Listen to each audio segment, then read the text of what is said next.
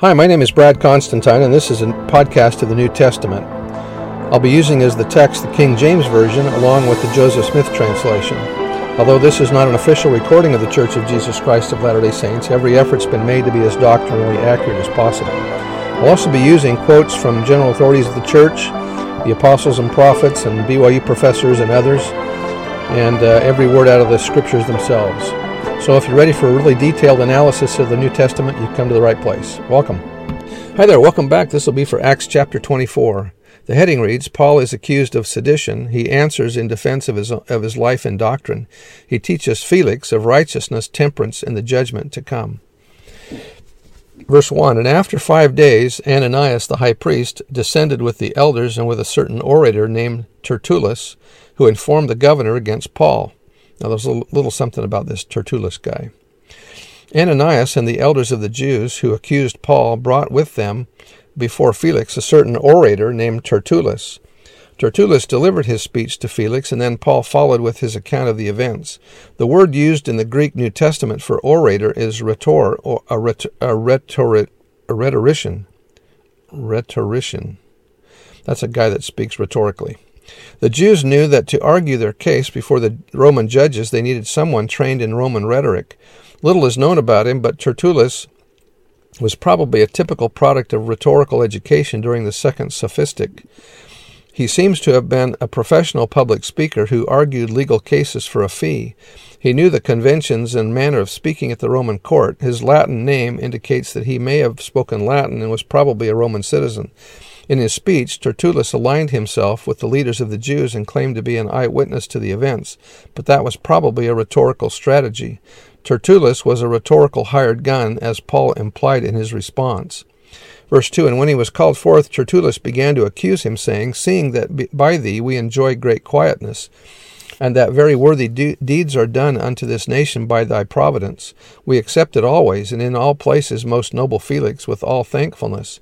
Notwithstanding that I be not further tedious unto thee, I pray thee that thou wouldst hear us of thy clemency a few words.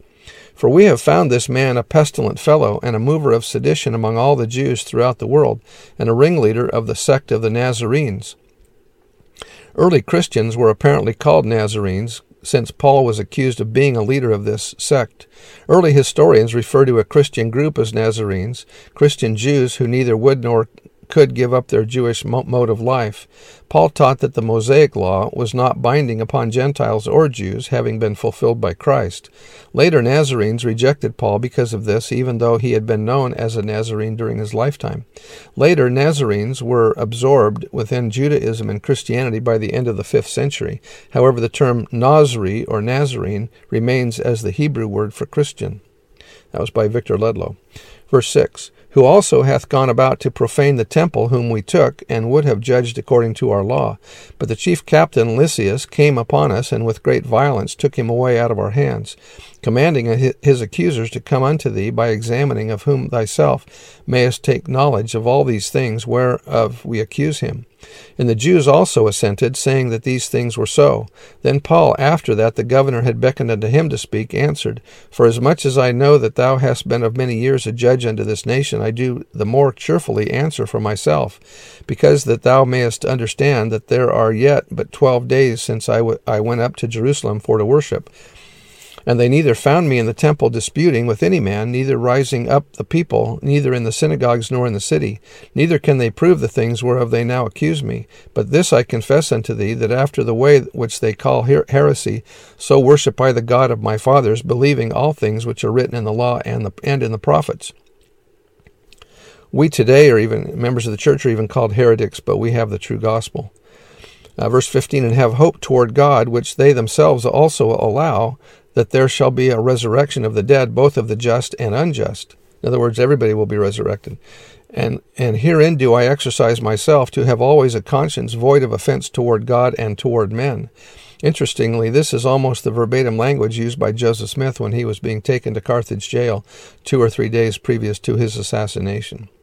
Verse 17 Now after many years I came to bring alms to my nation and offerings, whereupon certain Jews from Asia found me purified in the temple, neither with multitude nor with tumult who ought to have been here before thee and object if they had aught against me. In other words, Paul's saying, because of what they did to me, I should have brought them before before the trial or before the court.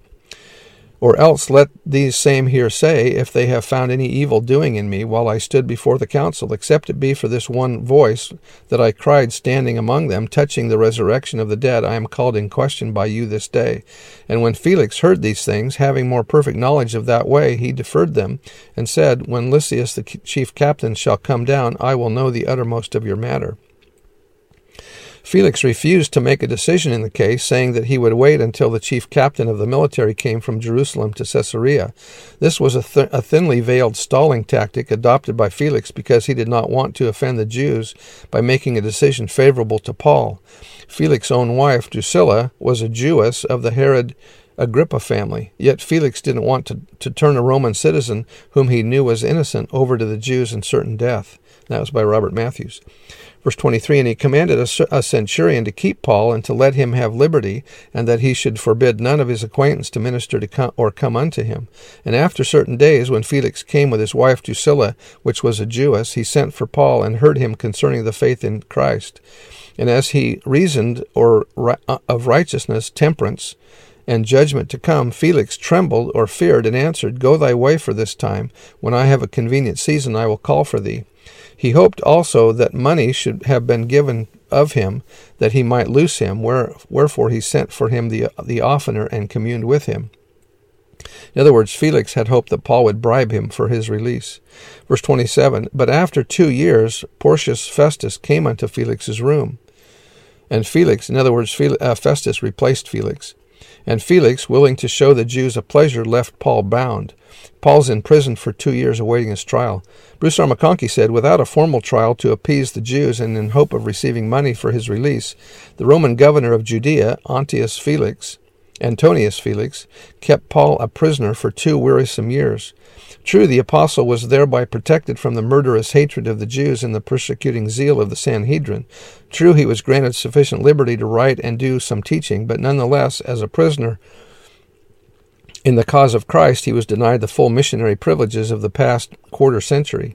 We must assume that the church did not grow as rapidly and that its members were not perfected as speedily as would have been the case had the great persuasive powers and energies of this mighty proselyter been used to the full during this period. No doubt this experience taught Paul that even he was not indispensable, and perchance his soul was further sanctified by suffering. But with it all, the Lord's apostle was in fact a prisoner, held wickedly and unjustly by the forces of evil, all to the detriment of the work.